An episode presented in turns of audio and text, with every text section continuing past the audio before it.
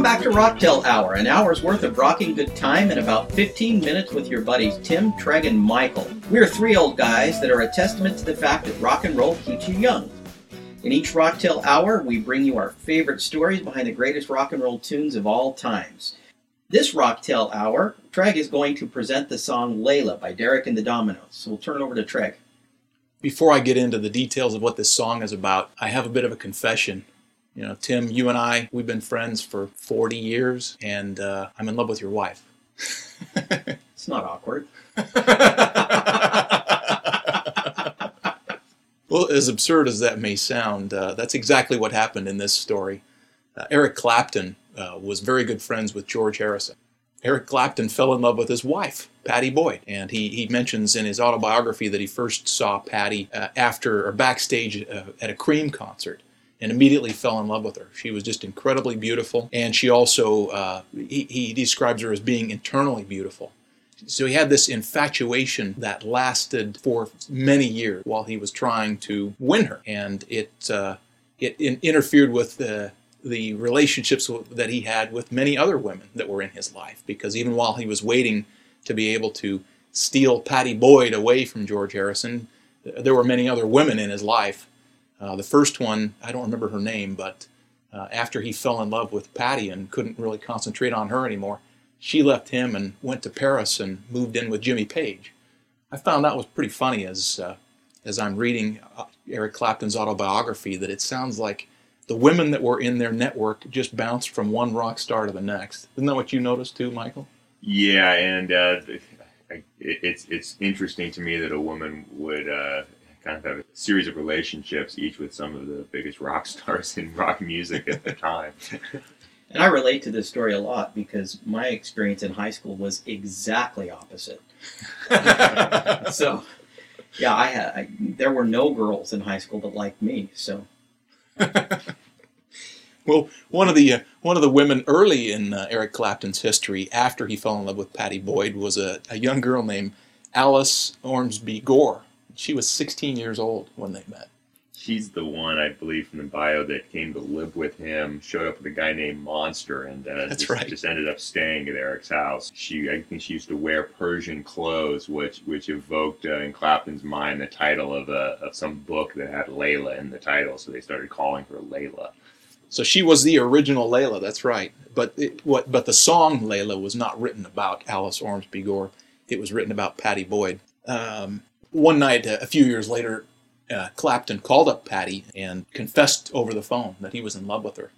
And she knew that it wasn't going to work and tried to convince him it wasn't going to work. But he, he convinced her to let him come over to the house. And this is, you know, while she's still married to, uh, to George Harrison.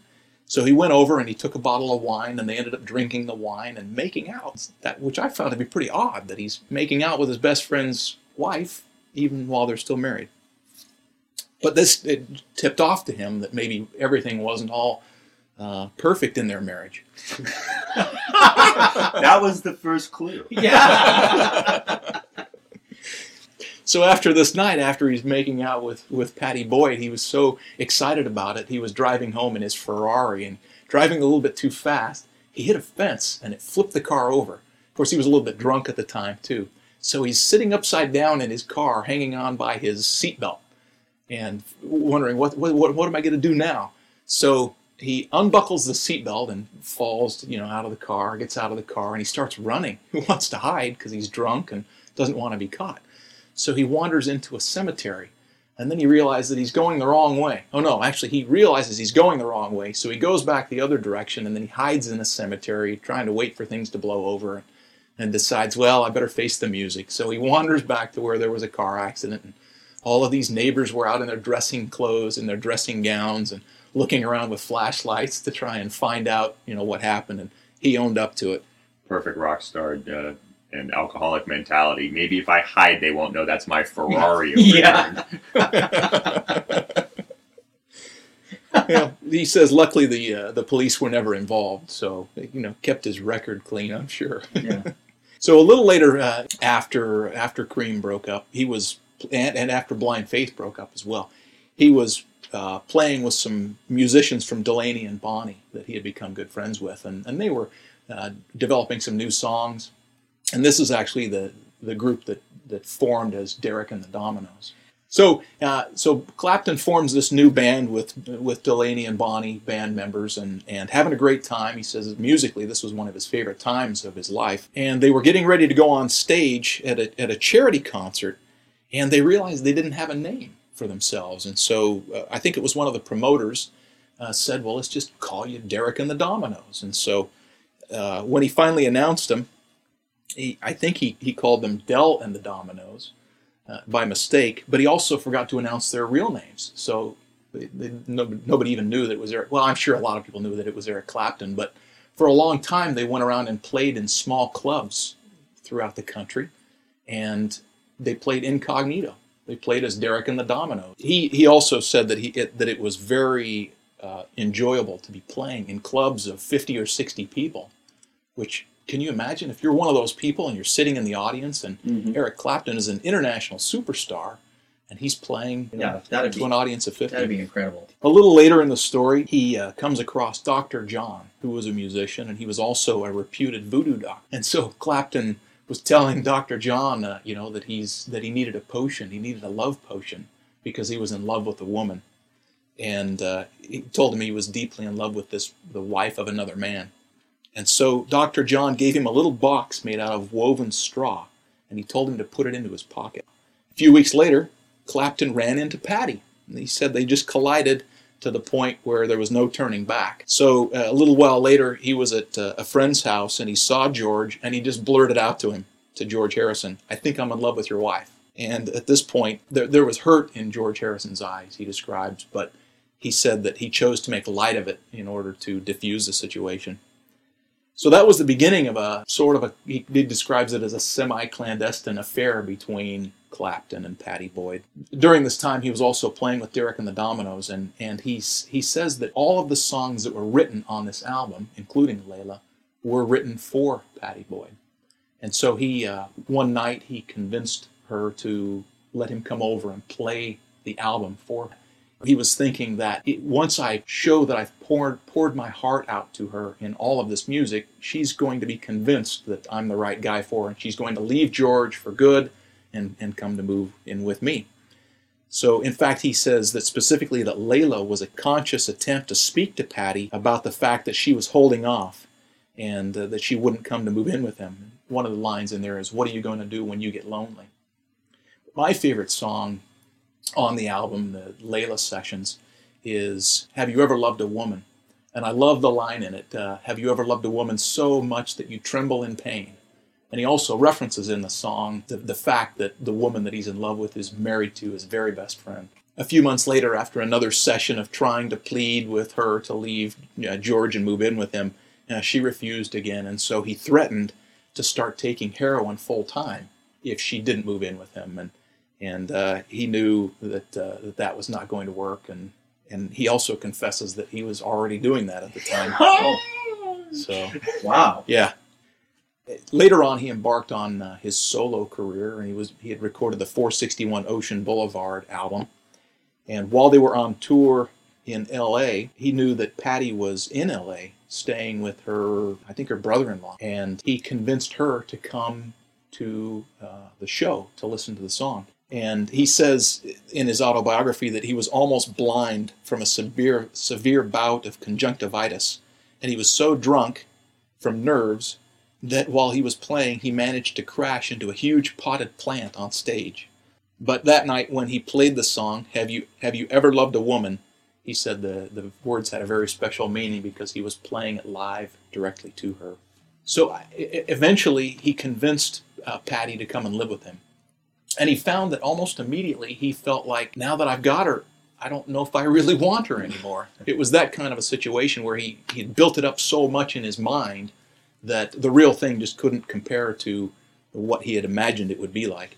And so almost immediately he went back to his old ways of, of drinking heavily, still taking a lot of drugs, and and uh, involving many other women in his life, especially on tour. He, he would he would involve many other women. In fact, on one occasion, uh, in he thinks that it was maybe a subconscious attempt to sabotage his relationship with Pattie. He allowed Pattie to catch him with another woman at their home.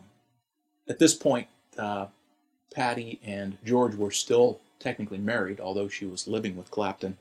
But uh, he uh, Clapton saw uh, George Harrison at a party one night, and and they were, in fact, they were at Clapton's home, and uh, George Harrison just kind of blurted out, "Well, I guess I better divorce her then."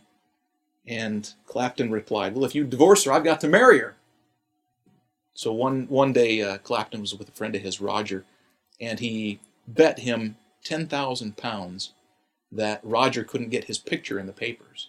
For some reason, this was a little later in his career when he wasn't quite as popular. So he says, the following morning, to my utter amazement and horror, the Daily Mail announced that rock star Eric Clapton will marry Pattie Boyd. He hadn't proposed to her at the time. So this newspaper article comes out in England, and he's panicking. What if she sees this? So he calls. He, she was living in Los Angeles, and she calls him. He calls her in Los Angeles and proposes to her over the phone before it came out in the papers. Oh wow. and eventually, she uh, she did agree um, to marry him, and uh, they got married. The ceremony took place in March of 1979 in Tucson, Arizona. Uh, one interesting thing about the the wedding is when they were cutting the cake. Uh, there was a photographer there taking pictures them cutting the cake, and Eric Clapton took a piece of cake and threw it at the photographer, and you know covered his his expensive camera with cake. And but the photographer tried to play it cool. He didn't want to get too crazy, but it, it not too long, and, and a whole food fight ensued, ensued with everybody throwing food. That does not bode well for the marriage, right? so, uh, what is the length of time that's transpired since he first fell in love with her and now they're married in 1979? Oh, it was years and years. Hmm. So uh, a little later on in his life, uh, while he's still together with Pattie Boyd, uh, Eric Clapton finally uh, goes to rehab and he gets serious and he cleans up. He uh, he he handles his addiction to heroin and to alcohol, and he says that one of the hardest things to face after coming out of treatment was his relationship with Patty, because he'd never been sober really in his relationship with her. And he also thinks that she was looking forward to him coming home and, and being clean, uh, like the war was over, and having this wonderful, glorious relationship. And it, and it really wasn't after that.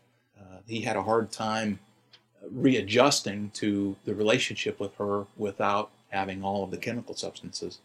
And he started to blame her for everything that was going on in his life. And the, the relationship just didn't go that well. So in about uh, 1985, he was Eric Clapton was touring Italy, and one night after dinner, he met a uh, an Italian woman named Lori Del Santo, and uh, she was very attractive. She had been modeling and had been on TV, uh, had been a, a had had uh, a long list of of international superstar boyfriends, and uh, you know, it sounds like the kind of woman Bigger that than would. Pattie's list? Yeah. I think Pattie only had the two, right? Well, no, she had Jimmy Page too. Oh, that's right. That's right. So uh, Clapton says that the that the energy that he had with this Italian woman was very strong and and uh, liked her a lot. He went back home to Pattie and tried to rekindle the relationship with her, and it, it just wasn't working. And so he decided to leave Pattie, and he just picked up and left and went to Milan and showed up on uh, Lori's doorstep and said, "Can I move in?" And she said, "Yes." come and live here and we'll see where it takes us. So he moved in with Lori Del Santo, and in a future podcast, we're going to talk about uh, their son, Connor. That's kind of a downer story. A little bit, don't, don't you think? Not as sad as the story about Connor. Yeah, well, yeah. Yeah, that's true. Exactly. Well, you know, all along, I've I've been kind of thinking that you know it's my wife and I's twenty first anniversary coming up here soon, and we that we might. I I thought this was going to be a romantic story, so I was going to wish my wife a, a happy anniversary on our twenty first anniversary, but I'm going to wait for another podcast. I'm not going to dedicate this podcast to, Yeah. to Gina. Dear Gina, Treg's in love with you. Wow. A little surreal, huh? Yeah. Let, let me tell you though that after after reading the Clapton biography and and he ultimately ends up marrying another woman uh, in the United States and has a great relationship with her and has children with her and ends up having a, a pretty good life after this. And and there was s- some discussion in his autobiography about how, uh, wow, I've had this this life filled with fame and money and women and chemical substances and all of these things, and none of them brought me any happiness. And now I've got uh, a stable family life with a, a wonderful, loving wife and wonderful children. And that's what life is all about. Well, really, the moral of this story is, and I think the way you can wrap this up is just leave George Harrison's wife alone. All right. Well, that was an interesting story. I appreciate Treg for sharing that with us. Want to thank you for listening. As always, we are the Rocktail Hour Dudes, and if you have an interesting tale that you'd like to share with us or a suggestion for a future podcast, please email us at dudes at rocktailhour.com. Also, join us at Facebook, like our page so that you can get information about upcoming podcasts. You can also join us on Twitter. So, once again, on behalf of uh, Michael and Treg and Tim, rock on.